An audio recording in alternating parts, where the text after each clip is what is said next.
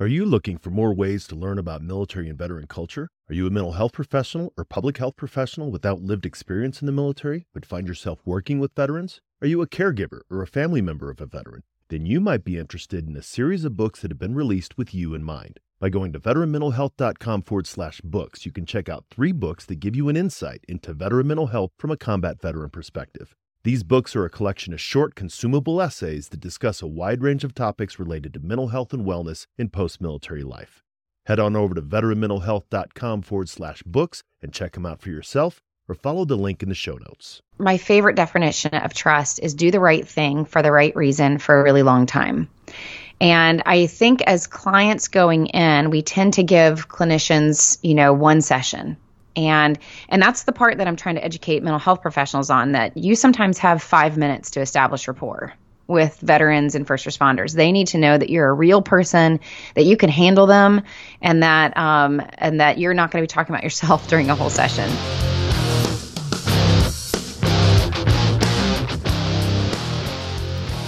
Welcome to Change Your POV podcast. You're listening to Headspace and Timing, a show dedicated to breaking down the stereotypes of veteran mental health. I'm your host, Duane France.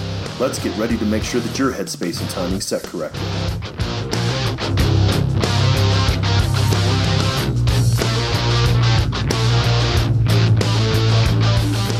Hey, everybody. Welcome to Headspace and Timing. If this is your first time listening, then thanks for checking us out. As many of you who serve know, the M2 machine gun, the 50 cal, is one of the greatest weapons in the military's arsenal. If the weapon's headspace and timing isn't set right, however, it's just a huge chunk of metal. Veterans can be rendered inoperable if their headspace and timing's not set correctly either. That's my mission here to raise awareness about veteran mental health and reduce the stigma against seeking support.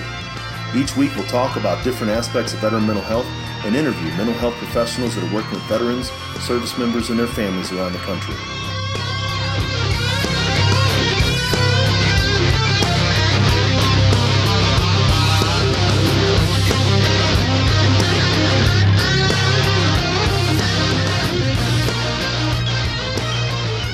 Hey, everybody, welcome back to the Headspace and Timing podcast, uh, the podcast where we're trying to change the way that you think about, that we all think about veteran mental health.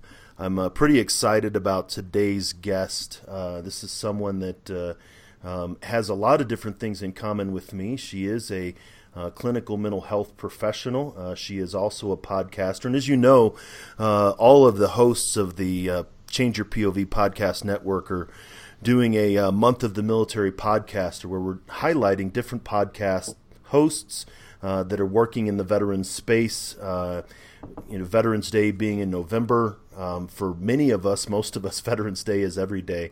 Uh, and that's definitely the case for uh, for my next guest. So I would like to introduce uh, the audience to uh, Corie Weathers. Corie, welcome to the show.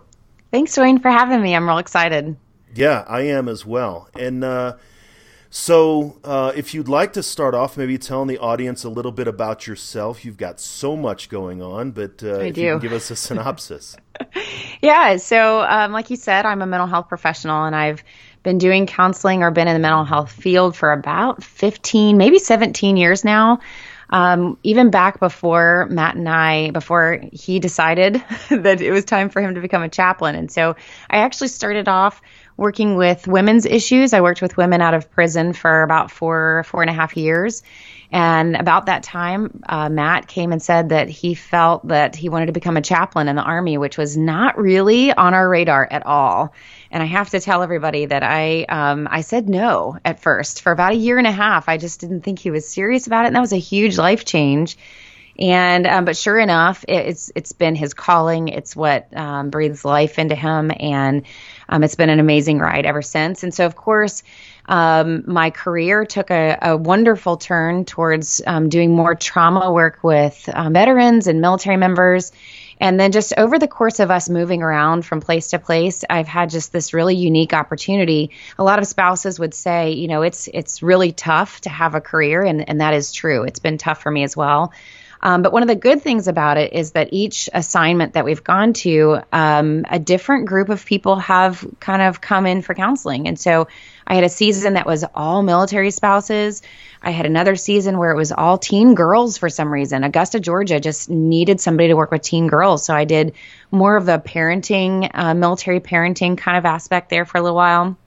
And and then now, of course, um, I'm back into marriage work, which is really my favorite of working with veterans, um, military, active duty, but also first responders. I know we're going to get into that here in a few minutes, but um, and so I'm really back into my first love, which is really the marriage itself and working with both these, what I call the serving spouse, but also the supporting spouse. And how do we kind of marry these two very different worlds and make sure that both sides are being taken care of? So that's kind of my current passion. Um, along with a huge passion for mental health professionals and making sure we have culturally competent uh, mental health professionals out there. There's a lot of people that can work with trauma, a lot of people that um, would love to work with military, um, but it's just really hard to find mental health professionals that truly get it and truly understand what this lifestyle is actually like and how important it is. Um, that's a very sacred, um, what I call a sacred space. It's a very sacred experience to work with military and and to be able to sit and hear those stories is just very important that we get it right as mental health professionals. So that's also a huge passion of mine. So um, as of now, I do a little bit. I like you said, I have my own podca- podcast that works towards marriages um, and speaks a lot towards marriages. Um, and then I also work with the Chris Kyle Frog Foundation as a clinical consultant on their programming, making sure that they're um, doing things that really do make a huge difference in marriages. And so I do a lot of work with them as well on the marriage and the mental health side of things. So that's probably the best summary I can give you at this point. you know, and I, I really appreciate that. And and I uh, knowing a little bit more about you was uh, was expecting or, or and to to hear a little bit more things like the book that you've written or things like the um, the 2015 Armed Forces Military Spouse of the Year. You know, so I mean, it's, it's, overwhelming. It, there's, I mean, and, but it's but I, I think that especially a lot of the things that you pointed out very close and very dear to your heart. Not that those things aren't, mm-hmm. but uh, that was one of the reasons why I started the Headspace and Timing blog and the Headspace and Timing podcast was to not only help veterans and, and those that support them understand more about veteran mental health, but help our colleagues understand uh, the cultural differences. And, mm-hmm. and, you hit the nail on the head. We talk about cultural competence um, about understanding the unique aspects of veteran mental health, uh, and and that always extends to military spouses and military children uh, mm-hmm. mental health. And so I, I like that you you brought that out. Yeah, and you know, to to speak to the spouse of the year was an overwhelming season of actually last. It's been la- I, I, guess it's coming to an end. I don't know if it's really coming to an end, but it's been about two to three years of you know, taking a spouse who was, you know, literally I was working in the shadows in the counseling room, you know, really behind the scenes, and then kind of thrust into the spotlight by giving this award, which was so wonderful. Um, but it a- actually also gave me some very unique experiences, um, gave me some chances to really speak with service members in a way that, um, you know, outside of the counseling room and um, it also gave me a much broader perspective on the culture by being able to sit with senior spouses and, and talk with a lot of commanders. And um, so it's really been a very enriching time for me to really see things from a new perspective. And I think that that's, that's made a huge difference. And of course, like you said, the book came out of that as well as, as just having some really unique experiences to speak to um, a lot of our families out there and a lot of the unique struggles that they have.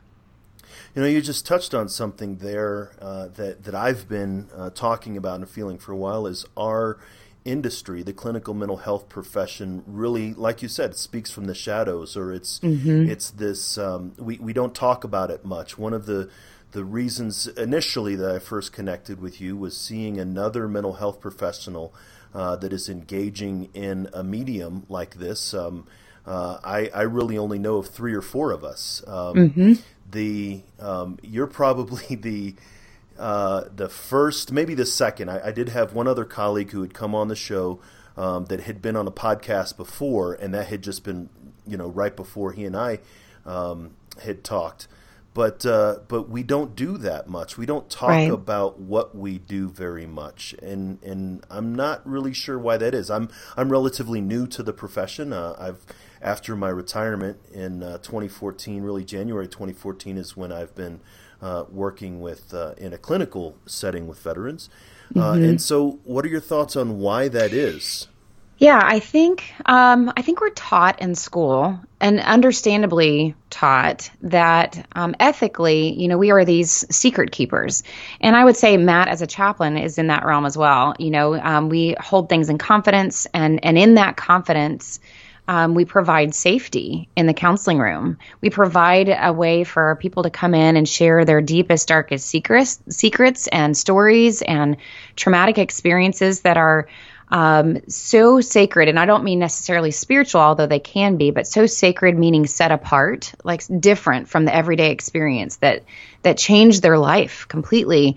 And so that confidence provides the safety to be able to share those stories and walk with these with these wonderful families through um, very um, just an important part of their journey, an important chapter in their life. And so I think as professionals, we take that very seriously as we should. And for those of us, I think, you know, are starting podcasts and, and that sort of thing, I can tell you for me, um, I, you know, a, a, a, game changer for me was when I was working with the teen girls and I was realizing that everybody was bringing up similar experiences and similar problems and issues that they were struggling with. And I found myself, I'll, I'll make up some names here, but I found myself going, man, in, in the back of my mind, Sarah should really talk with Mary, you know, because, you know, I can provide counseling to them and I can provide direction and advice at certain points. But what really would make a huge difference or what would really add to the healing is if Sarah and Mary can talk with each other and have that peer support. And so out of that came, you know, a program for girls where they were actually, we were doing groups on the side and I think the podcasting for me was an, a version of that. It was, you know, I'm dealing with um, different families with unique circumstances, but when it all comes down to it, we're dealing with some uh, some of the similar things. We're dealing with boundaries. We're talking about vulnerability. We're talking about healing our marriages. We're talking about protecting our marriages from affairs, and you know, they were common issues threaded throughout. There was themes that were happening. And so for me, I was like, you know what? I love the one-on-one and counseling sessions and I still do counseling one-on-one. Um, but I'm really enjoying taking this to the podcast space where we can start talking about these things out loud and not necessarily exposing individuals' issues, we can still hold those in confidence. But if we can start talking about the issues that everybody is struggling with, then I think it normalizes it a little bit. It brings some of these secrets that we want to keep that deep, you know, deep inside and hidden that when we kind of expose them to the light and other people go, me too, me too, me too, then I think that that's another aspect of healing that happens. And so for me, starting the podcast and talking generally about these topics and kind of hitting a wider audience where other people can have that experience of going, wow, I'm not the only one that's struggling with that, I think begins the conversation for people to start getting help and finding that peer support or going to a counselor, and then things get better. So that's my philosophy. And I think it's awesome that we're starting to have these conversations out loud. No, I, I agree uh, entirely. The fact that um, you know, people are talking about, veterans are talking about veteran mental health uh, and that's what I'm starting to see. There's there's becoming this national conversation, obviously around uh, veteran suicides, um, but even you know the divorce rate and and, and many mm-hmm. of these different challenges that uh, the people are starting to have a national conversation, but clinical mental health professionals like you and I are not involved in the conversation. Mm-hmm. Um, right. And so I think that the people talking are, are missing something very significant uh, when they talk about mental health, but but they don't necessarily know all the nuances and aspects of it. And, and so I really like how you you bring that out uh, and say that this is something that we can bring out of the shadows and talk about. I I mm-hmm. often say I, I want uh, veteran mental talking about veteran mental health to be as common as talking about the weather. You know, absolutely, and and trying to figure out how to have those conversations, and so it's it's encouraging uh, that uh, that you've been doing it um, uh, a little bit longer or, or, a bit longer, a lot longer than I have. And, uh, and, and interestingly enough, I had reached out and I started listening to your podcast, not knowing that you and I had a personal connection. That's right. yeah, I uh, I recall I was I was driving to Denver and I was like, oh, this uh, uh, Corie, she has the podcast. I'm going to download this episode that talks about uh, something about Fort Carson. Obviously, I'm I'm still here at Fort Carson, and uh, and then that's when I realized that your husband Matt and and, and man, his ears are going to be burning uh, all right. morning. um, in that uh, we keep talking about Matt. Well, to me, uh, Matt was Chaplain Weathers. I was in um, the sister battalion uh, to Matt's, and my unit was the one that made sure that uh, uh, Forward Operating Base Bostick in uh, in 2009 2010 was supplied. Uh, I like to say we're the ones that brought him the, the water to shower, the food to eat, and mm, the bullets to defend. Thank himself. you for that. yeah, so that was uh, so so. My unit was was part of uh, the same brigade, and uh, and and I actually in some of our conversations before this, um, I had three chaplains that I uh, connected with significantly, or that I consider my spiritual um, mm. mentors, I guess, during that deployment, and Matt was one of them. So that was, and it was something that I didn't realize that you, you know, Weathers perhaps being a, um, a fairly common last name, that that you were Matt's wife. Mm-hmm. Yeah, and I have to tell you, um, you know, when you reached out, we both were just like, "Oh, that's awesome!" And you know, the longer that you're in, the more you realize that this the world is a small place. And and I think one of the great experiences for me as a military spouse during this whole thing is you know I, i've often seen the service members find each other or say oh wow you know like you just said i was stationed here and i just kind of crossed paths even in a small way. And you get to see how how much the military needs each other even across branches. And that's something as spouses we don't get to experience. And so this this last few years for me that's kind of broadening assignment if i can use that you know for army terms. But it has been a broadening assignment in that I get to experience those those connections. And so when you're, I can picture in my mind, you know, you guys crossing paths and having that time together. And I can now say from this end, having had the experience of even going over to Afghanistan, I can now go, I am so grateful for what you did and the part that you played um, because you played a part in my husband's success too. And so it goes both ways. And no matter what that service member does, you know, I even met service members that they, you know, they change a tire on a plane. Well, that's a huge deal. You know, we need those things to work right, you know. So I'm just so thankful for what you did during that um, during that deployment because it was a rough deployment and um, and and your part mattered and it mattered to Matt too. And so you reaching out was a sweet connection um, just put huge smiles on our face that night in particular of just going, oh, that's awesome. I'm seeing what you're doing and the difference that you're making. Matt was able to think back and, and see how that's evolved to this point. So we're excited for you. Yeah, maybe he could have clued me in if he saw before I did because I didn't see. I mean, and, and at that point, I wasn't certain. I think that I was going to be a uh, a clinical mental health professional. Definitely didn't see uh, that I was going to be, um, you know, using that to talk to veterans, um, either on the blog or the podcast. Uh, but that's really what you've done. And like we said, there's not that many mental health professionals that are, um, not even on social media essentially, but just really getting the message out about um, veteran mental health. It's always been this kind of taboo subject mm-hmm. that uh, that we just really don't talk about. I, I, I refer to it as uh, everybody think it's the shed in the back.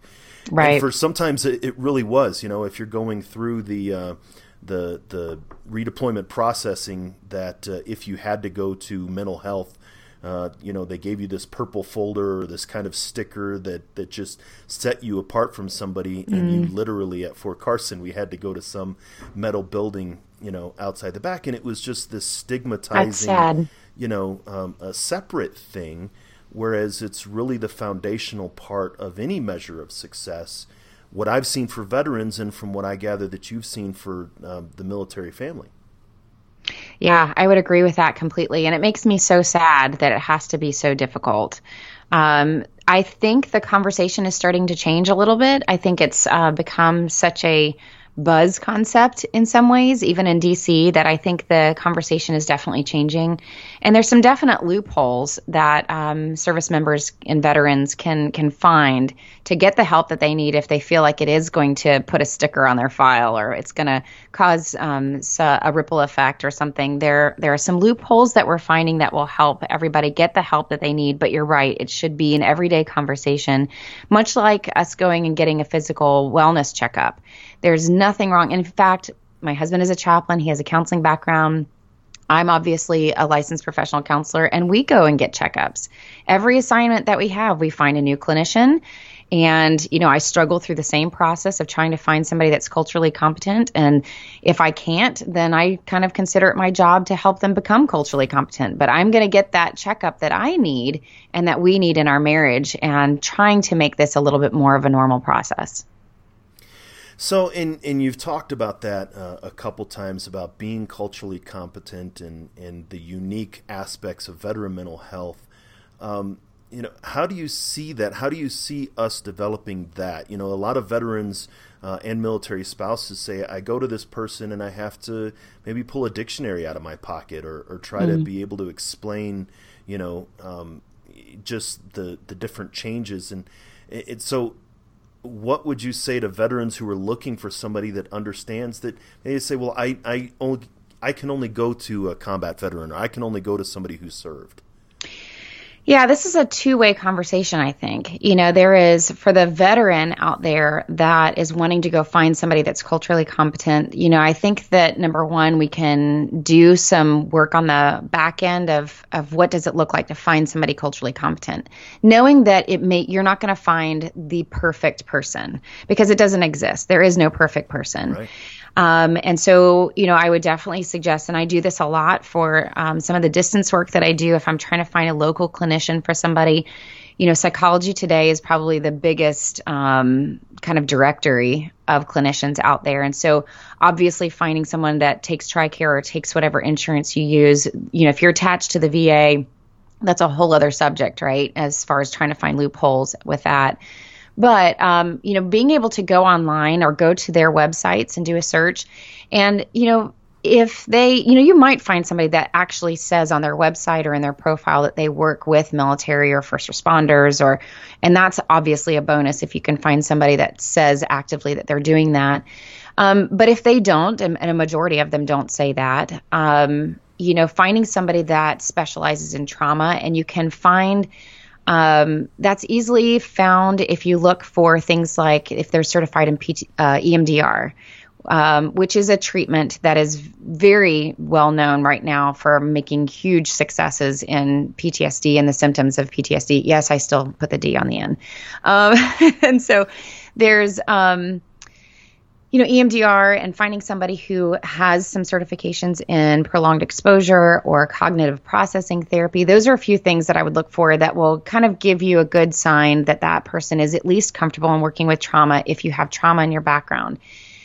But I think this is a two way conversation because I think that we as clients, you know, if I'm going to see a counselor or if a veteran's going to see a counselor, I think that we have to be patient because um, everybody is human and they're flawed and they're not going to be perfect. And if we're walking in there hoping to find the perfect person, we're going to be disappointed every time. And so when I say that, you know, it's partially my job to educate them, then that means I need to have a little bit more patience and not necessarily, or at least be aware of the fact that I'm using as many acronyms as I'm using, that they, I want to invite them to ask me questions if they don't understand, if I'm speaking something that's branch specific or um, something that doesn't make sense to them, that this needs to be a conversation and that you can do a wonderful part in educating them and that they can be competent enough in their field to still help you. Because I don't want this to sound like if they're not culturally competent, then don't go see somebody and don't get the help because I'm afraid that you would never go find the help and you would find yourself frustrated. So I think as a veteran going in, be patient and find somebody who is at least competent to work with the issues that you're bringing to the table. That's more important than anything else. And there's a kind of, it's not an argument, but there's a discussion going on in the mental health field that if you are trained and competent to work with the issues, you should be able to work with anybody. And I definitely believe that that's true. But of course, there is the other side of uh, mental health professionals doing their due diligence to as bonus, you know, making sure that they can be aware of some basic things that are very important in working with this culture. Does that make sense? No, it does absolutely. I mean, a, a couple of things. There, there is not going to be anyone who is a perfect fit. Mm-hmm. Um, eh, there's simply not enough combat veterans in the clinical mental health industry like me, yeah. or spouses of uh, service members who've been to combat like you. There's not enough of us in the uh, in the field to be able mm-hmm. to to meet that need. Um, so that's the big one. Uh, the other thing, and I've had clients that um, maybe the whole senior NCO thing isn't working for them as a therapist. Maybe that was some of their mm-hmm. problem, maybe, or, or, challenges that they experienced in the military. And so, um, where just because they're a soldier, just because they're a service member, um, maybe they want to work with somebody who doesn't have that background. Right. Um, my uh, uh, my guest a, a, couple of weeks ago, um, Jay Knight, uh, who has his own podcast, he said that uh, when he was talking to his therapist, he doesn't want to talk to her about his veteran stuff because he's a veteran. He wants to talk to her about his humanity because yes. he's a human. Uh, yes. And really having that shift of this is one aspect of my identity, but I need to be able to talk to you because, you know, essentially what Jay said was uh, about my humanity, not about my veteran identity. Absolutely. And I think that that is so crucial. And that's why I would definitely err on the side of find someone that's a good fit for you, uh, personality wise, and the issues that you're bringing in is more important than anything else. Um, the side, you know, the things that I'm doing on the side to train up culturally competent professionals is really coming at um, less of the angle of making sure that they are competent in the issues, because I think most of them are. Right. Most of them have been working with trauma or family dynamics or marriage issues or depression or whatever it is that they specialize in, they don't so much need help in that as much as they just need help in understanding the culture. And I'm not necessarily meaning all the acronyms and, and the branches. I'm talking about the personality of the culture that's important. And that's the, I think those are the things that they're not getting training for or schooling in um, in their education. And and I, I agree with that. I think that a lot of professionals who have a deep background uh, in in techniques or even theoretical orientations, they they may not realize that that needs to be applied to this population. Uh, mm-hmm. Coming up in December, I'm going to be doing a series of uh, of podcasts, really uh, two weeks. Um, you know, veteran mental health boot camp, uh, and it's going to be talking about all of the different aspects of veteran mental health, uh, not just post traumatic stress. Everybody believes PTSD and TBI; those are the big ones, right? That's 50% PTSD and 50% um, TBI, and and a lot of mental health, a lot of colleagues that I feel they say, "Oh, well, I do trauma work, and so every veteran must have, or a large majority of veterans must have PTSD." Mm-hmm. But then when I talk to them about, well, there is a huge aspect of of uh, meaning and purpose and purposelessness. Um, mm-hmm. Um, well, we have this entire thing called existential psychology that really mm-hmm. speaks to that kind of um, uh, uh, challenge, that kind of, of uh, discomfort. You mentioned family systems. Moral mm-hmm. injury is, mm-hmm. is very Huge. separate from PTSD. You know, survivor's guilt is not explained by PTSD. Right. Um, that's the, the shift of what I believe is right and wrong in the world. Uh, and so I think that there is this group of professionals who have all of these tools, but they're not certain that these tools can be used with the veterans that they're seeing. Yeah, I think you're right. Um, and that's why this stigma of going to get help, you know, I, I myself, and this is a good reminder to me, you know, as I'm, you know, my niche is working on this cultural competency piece, that I, I make sure that I'm also saying what you're saying, which is that um, really the most important thing is that is that you have a chance to go get help and that we're patient with the process that the uh, professional is patient with themselves um, one of my favorite things to do, because every client that we see um, is going to be different from us. We have, it's a learning, it's a curiosity that needs to happen. There are cultural differences, there are family dynamic differences, there are personality differences. Every client is going to be different from you. And my job as a professional is to be curious about your world, to ask good questions. And so, as professionals, we need to be patient with ourselves and graceful with the process. That it's okay to ask questions if you don't feel like you understand something um, but that you're probably more prepared than you think you are. but the things that you feel insecure about, that there needs to be a natural curiosity going back and forth between the client and the professional of asking good questions of each other. Um, I'm not sure if it was a professional that said, like a professor that said it to me, or if it was something that came to me at some point in my career, but I realized that the counseling relationship is a supposed to be a model of a healthy relationship that's supposed to be played out in the world. So, you know, my job as a professional is to model what does a healthy relationship look like with my client to be able to ask good questions and be curious. And if I mess up, how do I make that right? Um, if I need to go a different direction, am I being somebody that my client can ask me to go in a different direction than I thought I needed to go?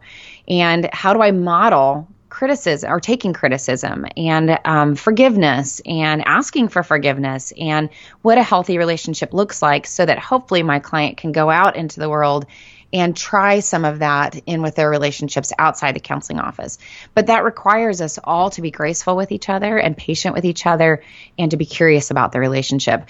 But I think you're absolutely right, Duane, that um, professionals are more qualified than they realize, and that as veterans going in for counseling, we need to look for those things that they are competent in and realize that this professional, even if they don't understand your veteran experience, that they do um, have a lot of qualifications to help you get where you need to go.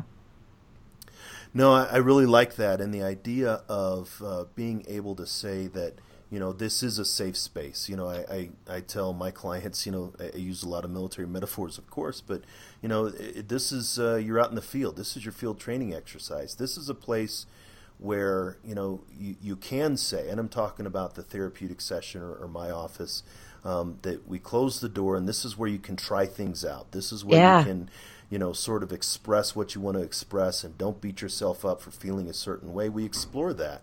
Um, and, and maybe you realize you don't want to, you know, think that way or feel that way or say those things. Um, but you're right. This is a place to practice um, a, an authentic relationship or practice authenticity or gain awareness of yourself uh, before you go out into quote unquote the real world and, and execute it. Yeah. I, I love that. In fact, um, Matt and I have laughed a couple times because, you know, doing the jobs that we do every day require a lot of internal hard work, a lot of self regulation. I think there's a lot of people out there that, you know, to, to, go out into the world and have a mature relationship in your marriage or to go to work every day and hold back um, rage or hold back frustration and try to be professional. Um, you know, to do the right thing, to have that integrity takes a lot of self regulation on a daily basis. And so sometimes our checkup with a clinician is we just need the opportunity to come in and decompress. We just need the opportunity to come in and take, not take a fake mask off as if we're not being authentic to the world, but take some of that self regulation, that pressure off of us and just um, talk about those internal frustrations or or whatever's going on inside of us, so that it kind of decompresses you like a shaken up Coke bottle, so that you can then go out into the world and, like you said, practice those skills, practice um, a new mindset, having a new perspective. Um, and so the counseling office can be used for lots of things, whether working on actual treatment, whether you're just doing a good, healthy checkup and seeing if there's anything that, any cobwebs in the corners that you're missing, or whether it's just an opportunity to have somebody listen. I can't even tell you how wonderful it is to go in and talk about yourself for an hour, right? Everybody loves to talk about themselves. And so having that opportunity to, to, just decompress is really powerful too. You know, and and it's interesting, and I and I hear what you're saying as far as being able to get in there and and have this that that it is a safe place, but but that requires a level of trust, and and I don't know mm-hmm. that that that we, maybe as mental health professionals, do a very good job at explaining um, how beneficial that can be or how safe it really is. Um, you know, I hear veterans, oh, if, if I start talking about the things that bother me, um, then then I'm you know I'm always going to be stirred up, or I'm never going to stop crying. Um, you know, I, have heard you talk on your podcast uh, about how spaces. Well, if I really start saying how I really feel, I'm not going to be able to stop talking about mm-hmm, how I really mm-hmm. feel um, about this situation or the deployment of the military or what have you. Um, but how do we establish uh, faith in that trust that, uh, that that we can really help them through this? You mean as mental health professionals? Sure. Yeah. Um, I think I think a part of it is communication with with your client. Um, I try to always, as a professional, um, set the tone for what the relationship looks like. So if I am going to ask that veteran to go into their story, or if it's just time for us to work on it, and and it's we've been avoiding it for a long time, um, I will always. You know, trust, my favorite definition of trust is do the right thing for the right reason for a really long time. And I think as clients going in, we tend to give clinicians, you know, one session. And and that's the part that I'm trying to educate mental health professionals on that you sometimes have 5 minutes to establish rapport with veterans and first responders. They need to know that you're a real person, that you can handle them, and that um, and that you're not going to be talking about yourself during a whole session. So that's one of the reasons. That's one of the things I'm doing there on the side for mental health professionals. But um, it takes more than one session to develop that trust. And so I, as a professional, try very quickly in that first session to show them that I'm authentic, that they can trust me, that these are, you know, this is confidential, it's not going anywhere, and that they can also trust me with those really um, sticky or difficult topics. And so a lot of veterans feel, and also um, spouses or anyone that's had any kind of trauma in their background, everyone feels with trauma that they're going to get stuck in the pit. That once I start talking about it, I'm not going to be able to pull myself out. And so, what I usually tell them is, hey, today we're going to talk about it from a high level perspective. We're not going to go into the details. We're not going to go into the weeds. And that kind of, I think, builds trust with them. That they realize, okay, I'm not, I'm not, I don't have to be afraid of that, that she's not going to ask me to go that deep today. Um, and so that helps, I think. And then, of course, I need to do what I said I was going to do. If they start going into the details, which can happen very easily, I pull them back out and say, "Hey, let's not do the details today. Let's let's go back to the high level outline of what it is that we were going to talk about." Um, you know, because that's what we said we would do. And I said that I would keep you from kind of going into that pit today. So that kind of shows that I have the integrity to, to do what I said I was going to do. Um, but then there's those days that it is time to go into those details. And so I try to set that up also to say, hey, we are going to go into those details, but I'm here's the plan. We're going to go into the details, but I promise you, we're going to, I'm going to start pulling you out about, you know, when we have about 20 minutes left of our session, I'm going to start pulling you out because I'm not going to let you leave the office or leave the session stuck there. So, how about this? I'm going to promise you that I'm going to make sure that you're out of that pit before we end the session today. And then I need to do what I said we would do. Um, and even if that means that we're having a hard time getting out of that pit, that um, I'm willing to take that extra time or go a few minutes over if I have to to make sure that that client feels secure before they leave. At least that they have a plan for the rest of the day of how the things that they're going to do to help themselves kind of coast through the rest of the day or to either uh, empower them to get out of that pit themselves or ways that they can kind of stay outside of that for the rest of the day. So I think as professionals, we have to uh, prepare our clients for what's happening, to walk them through what your plan is, and then do what you say you're going to do so that that trust is developed over time.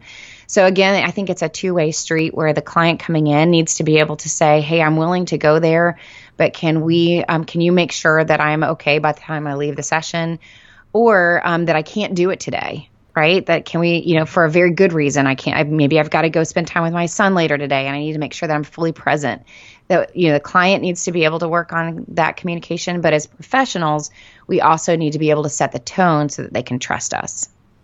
No i, I absolutely agree. There's been times um, you know uh, when a veteran will come in my office and and very deliberately, and I say it often on the podcast, and those audience who have who have listened to several um, describe my office as a retired first sergeant's office. Right, I've got maps on the walls and coins, and you know, and so as soon as uh, a veteran walks in my office, they're like, okay, this guy gets it. Um, mm-hmm. He understands. He, you know, mm-hmm. I know that he knows. Um, and then they'll want to go into their details. They're like, ah, there's here's somebody that I don't have to explain what what IED means or anything. Yes. And they want to go that very first day into the worst day of their lives and I have to as a professional say, "Whoa, let's let's settle down. Let's let's pull back. Let's hear a little bit more like you said, let's get that that high level view or let's understand more. Let's get you some coping techniques. Let's let's develop some things um, that you may not even be aware of that you do that, that get in the way of, of you calming yourself, pulling yourself out of the pit, or getting pulled out of the pit. And so I think it's incumbent on the professional to be able to recognize when the right time is as well. Yeah, and I if I can just pause there for a second because I think that you gave a perfect example of two things happening. One, you've got a client who comes in and immediately establishes that rapport of trust with you because they can see visually that you get it. And that I think is a good cue to mental health professionals that might be listening. How important and how powerful it is when you you don't have to have coins and maps on the wall, but as a professional when you can establish that rapport really quickly, what you're going to find is your client especially you know military families um, anybody who's done any kind of service and i would say this for first i'm finding this with first responders as well. If you show that you understand or that you can and this doesn't mean that you have to understand the intricacies of the military world. I'm not i'm not saying um, that. I'm saying that you can sit in that pocket with them that you respect this level of service that they've had, that you're curious. Curiosity into a person's world, asking good questions is so empowering to make the other person feel like you really do care and that you can be an authentic person. And so I think that your example shows mental health professionals how powerful it can be when you establish that rapport very quickly, that they are desperate to be understood, to be respected, and to feel like it's a safe place for them to really start talking about those details and know that it's a safe place to do so and that you get it. But I think this is also a good example of showing.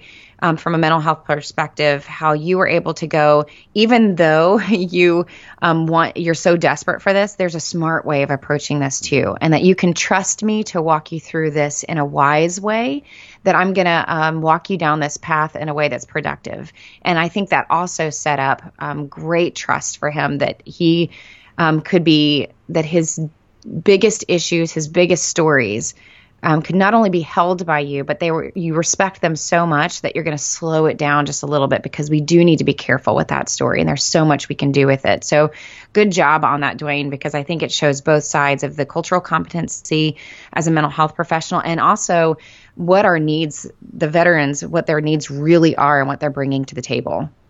Well, and I and I appreciate that you highlighted that um, really to be able to show the difference between yes I, I have the experience and you have the experience as a military spouse um, you know we're sort of like super peers in our mm-hmm. um, yeah uh, in, in, our perspective niche uh, because we have that lived experience but we also have the clinical training uh, to be able to use that experience uh, in a in a um, more clinical way I guess if I can, mm-hmm. can think of another but but two guys uh, sitting down, you know, talking about this on the anniversary of something that happened, um, wouldn't have one wouldn't have the ability to say, "Hey, let's back off and let's talk mm-hmm. about." You know how how anger feels right now physically.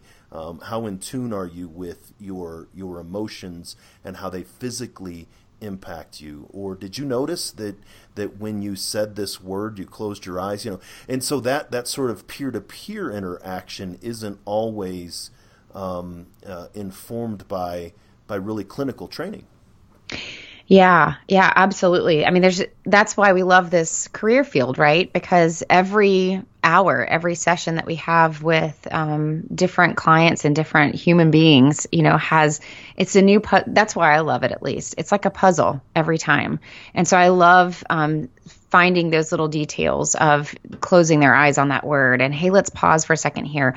Or I love the organic process of, like you said, if it's an anniversary date no amount of my clinical slowing you down or teaching you a skill that day is going to work. And, you know, on an anniversary date, it is what it is sometimes, you know, and it, maybe all you need from me is to let you have an anniversary date and let you be wherever you need to be on this anniversary date and help you have a plan for the rest of the day um, that the rest of the world may not understand it's an anniversary date and may not give you that space.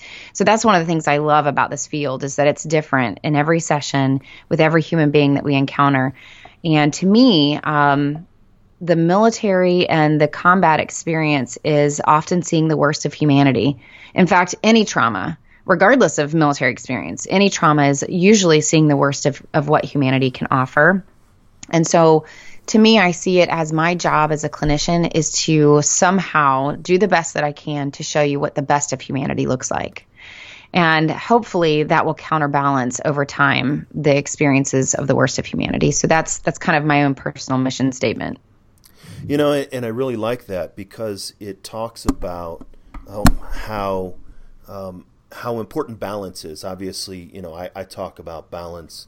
Um, you know, balancing physical, not doing too much, not doing enough, uh, emotional, and everything else. Uh, there's these paradoxes that that that veterans and military families, I think specifically, are struggling with. They want people to know what they're experiencing without having to tell them that. You know, they mm-hmm. desperately want people to hear their story. Like you said, I, I really want this to get out. Uh, and at the same time, nobody is going to drag this out of me because if they do, it's they're going to know the real me and all these different things. And so, you know, both of these things are stuck in imbalance. And if we as professionals can uh, somehow remove some of the barriers on the telling the story side. It's not as as challenging as you think. It's it's not as damaging as you think. Then the I want to tell the story part is going to become more important to them. Yeah, and you know, I you know, Duane, the experience that I had in going overseas, you know, I know you, you, were talking with me before we got started about how you really identified with when I went to FOB Fenty because you were there. And, um, you know, that was a coincidence that I got to go to FOB Fenty. The Secretary of Defense put it on their schedule, and I obviously am not part of planning the Secretary of Defense's schedule for when he goes overseas. And it just so happened that we were going to Fenty, which is where you were, which is um, Matt was there here and there. But, you know, as you explained earlier, um, Fenty supported Bostick, which is where my husband was. And there was a huge, like, aha moment that I had there at FOB Fenty because me going there and realizing how many, you know, there was a memorial right there that you're very familiar with that, right. that has a list of our soldiers that we lost during that deployment. And I had an intimate connection with having to serve those Gold Star widows. And so those names on that memorial were triggering such an emotional response for me. Not just um, that here I was where my husband, you know, was where I had never been able to picture. I, you know, I had he had shared so many of his stories of walking on the gravel and the 10 foot cement walls and trying to give me as many details as possible to paint a picture in my mind. And as a spouse, I realized no matter how many details he gave me, the picture in my mind was still a picture that I had conjured. It wasn't the accurate picture. And I did the best that I could as a spouse, or even if you want to come at it this from a clinical perspective as a professional, to, to really empathize and have that picture in my mind. There's not enough details to that will ever make it where that experience is a shared experience where as if I was actually there. So when I did actually get to go there, um, I had such an emotional reaction of not only seeing those memorial the names on the memorial um, to of being where my husband had been, but also seeing the mountains where we had lost so many of our guys in those mountains. Like it just was a, a multi-sensory experience that emotionally I was a, a wreck. Um, helicopters are beating and, you know, the blades are beating in the distance, which was, you know, that's one of Matt's things. It takes him right back to Afghanistan when he hears those helicopter blades. Right. And so I'm now hearing those helicopter blades. And I'm walking on the gravel and I'm walking into those B-huts that he had been trying to explain to me what a B-hut was, you know? So I'm at this point, I'm overwhelmed with emotion. Like I cannot hold it in. Um, and I was also exhausted too, which was reminding me of how exhausted Matt was when he was there. And I was really practicing that empathy of who did my husband need me to be during that time?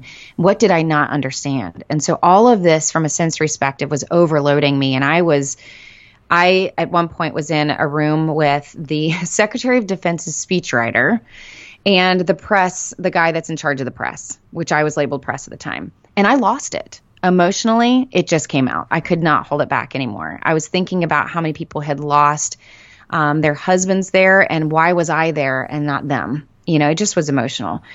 And I, I had this aha moment because they gave me this look like, uh oh, what do I do with you? Like, here's this lady and she's crying and i don't know why she's crying but she's obviously emotional because she's the military spouse that's come along for the trip and she's having emotional reaction. I don't really know what to do with her right now. Do i hug her? Do i talk to her? Do i stay here and be silent?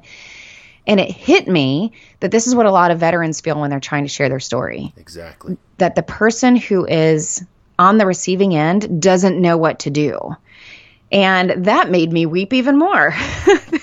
then I was like, oh my gosh, I get it. Like, And what I, I realized in that moment that what I really needed was just permission.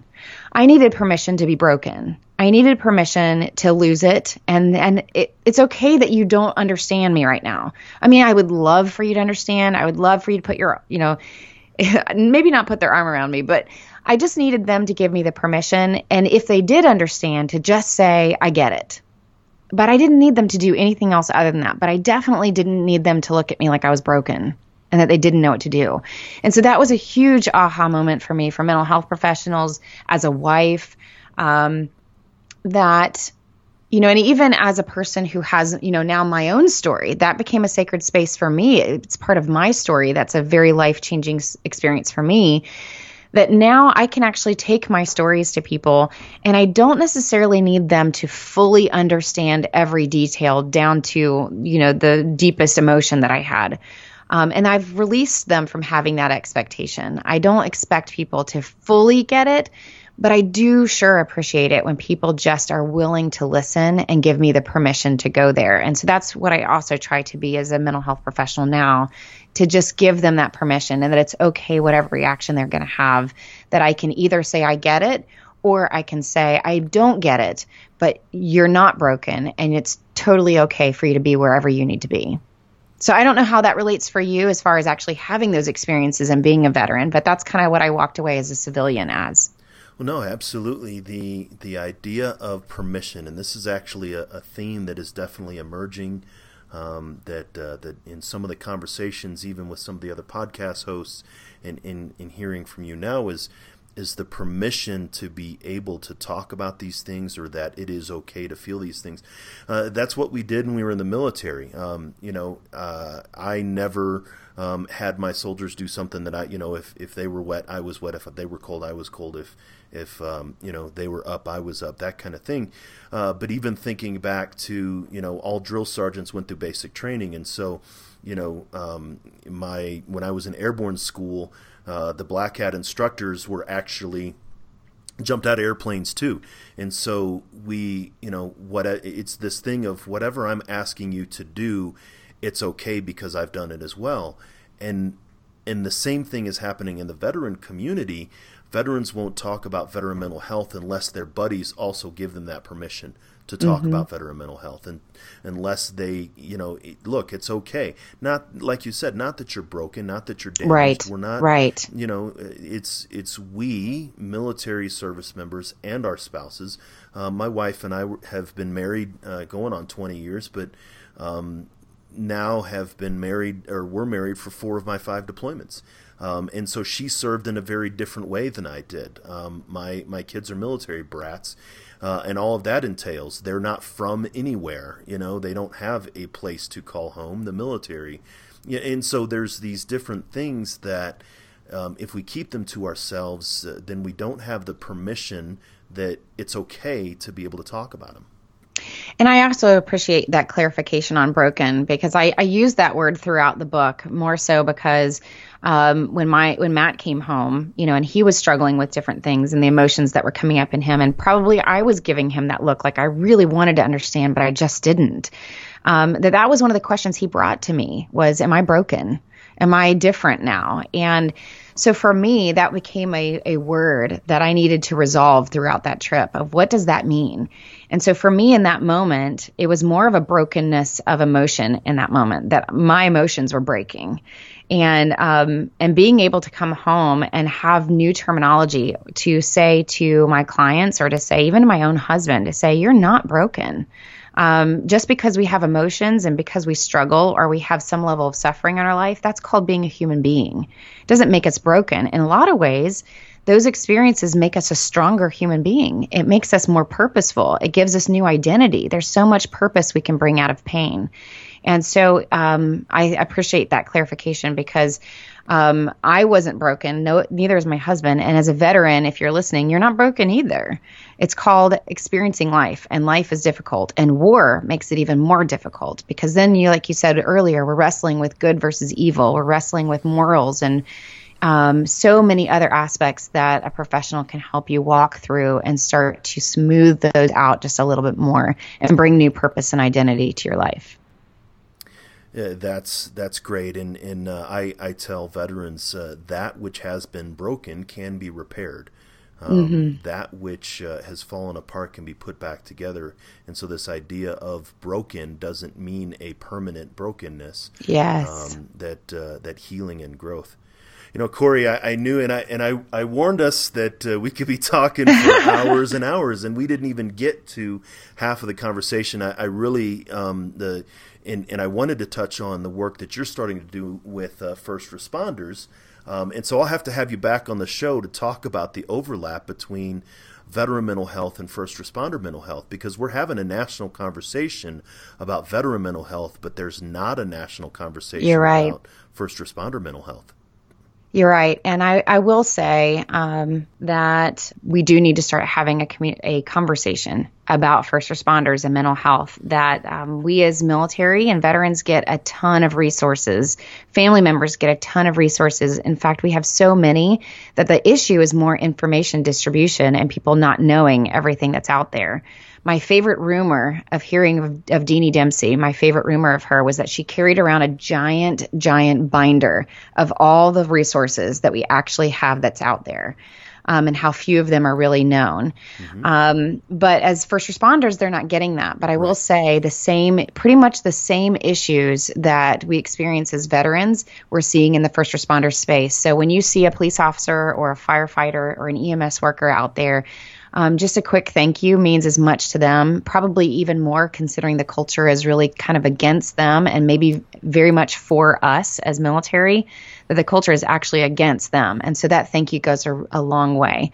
So I would love to have that conversation with you sometime, Duane. Thank Absolutely. you. Absolutely. So, so to, uh, we'll have to, to get out and, and after the first of the year, um, and get back together and, and, and have that because uh, the overlap is huge. Um, my father was a, um, uh, uh, he served in Vietnam in 67, 68, and then he left and he was a St. Louis City cop in the mid 70s. And so mm. uh, we often talk about we don't know where one ended and the other began um, because of the similarities and, mm-hmm. and even some of the stuff that you were talking about um, as far as the worst of humanity. Uh, and, and so uh, he and I had had those kind of conversations, and he saw that as much as a, uh, a cop as he did as a soldier. So for uh, for the audience, where can they find you? I mean, you're um, you're you, have got a big presence, but uh, where would be a good place for them to uh, catch some episodes of the podcast or see what you and Matt are doing? Yeah, so um, my podcast is called the Life Giver Podcast. It's a marriage podcast for military and first responders. Um, and you can find that on iTunes. And I think I'm also on Stitcher and a couple other places. Um, but you can find me also. I have an app that's called the Life Giver app with Corie Weathers, where it has the podcast. It's got some marriage curriculum that's free on there um, and some other things that you can read and, and resources that I try to put out there. Um, and also, my website is just CorieWeathers.com. It's C O R I E. Um, and you can find us there. And, you know, the podcast, like you said, a lot of times I bring Matt on with me because he's the funny one of the two of us. I'm pretty serious, but he brings the humor out. We have a good time together. So I would love to, um, anybody who's listening that happens to go on to the app or, or anywhere else, uh, reach out. I'd love to hear from you. Yeah, I really appreciate, uh, and I'll make sure that all of those are in the show notes. Uh, that uh, they'll be on both changeyourpov.com and veteranmentalhealth.com. Corie, I really appreciate you coming on the show today. Yeah, thank you so much, Duane. I had a blast. Okay, thank you. The struggle is real. Found a feast and lost a soul. Eventually, my drinking it got out of control. There in darkness, I roam, struggling to find home. See, suddenly death didn't feel so alone. 22 a day, destination unknown. It could have been avoided if you picked up the phone, but now you're gone. So I guess all we get is the tone. Nothing but bone weeds, overgrown, pushing up stones. I've triumphed over enemies, co-created enemies, broke out facilities that tried to put an end to me. R.I.P. I'd rather grind in tranquility. Authentic tendency, embrace my ability. So there you have it, folks. Another episode of Headspace and Timing, a show dedicated to changing your perspective on veteran mental health. I'd like to thank Doc Todd for giving us permission to use the track Not Alone from his amazing album, Combat Medicine. Doc's a guy who's trying to bring the discussions about veteran mental health out of the darkness and into the light, and you need to check him out. Head over to therealdoctodd.com to purchase the album and support the cause. You're not alone, veterans. Ever. The struggle is real. Found a feast and lost a soul. Eventually, my drinking it got out of control. There in darkness, I roam, struggling to find home. See, suddenly death didn't feel so alone. 22 a day, destination unknown. It could have been avoided if you picked up the phone, but now you're gone. So I guess all we get is the tone. Nothing but bone weeds, overgrown, pushing up stones. I've triumphed over enemies, co-created enemies, broke out facilities that tried to put an end to me. R.I.P. I'd rather grind in tranquility. Authentic tendency, embrace my ability.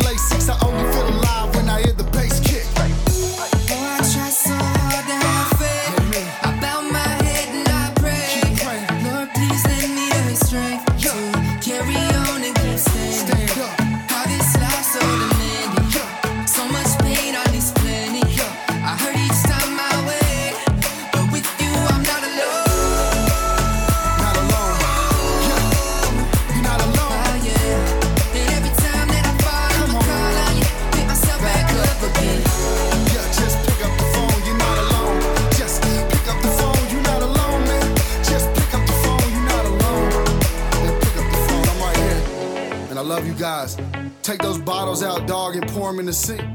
Take the needles out your arm and the gun away from your forehead. It's time, man. You've been through enough pain. Stand up. It's time to stand back up. All my veterans, man. Army, Marine Corps, Navy, Air Force, Coast Guard. Get up, you know.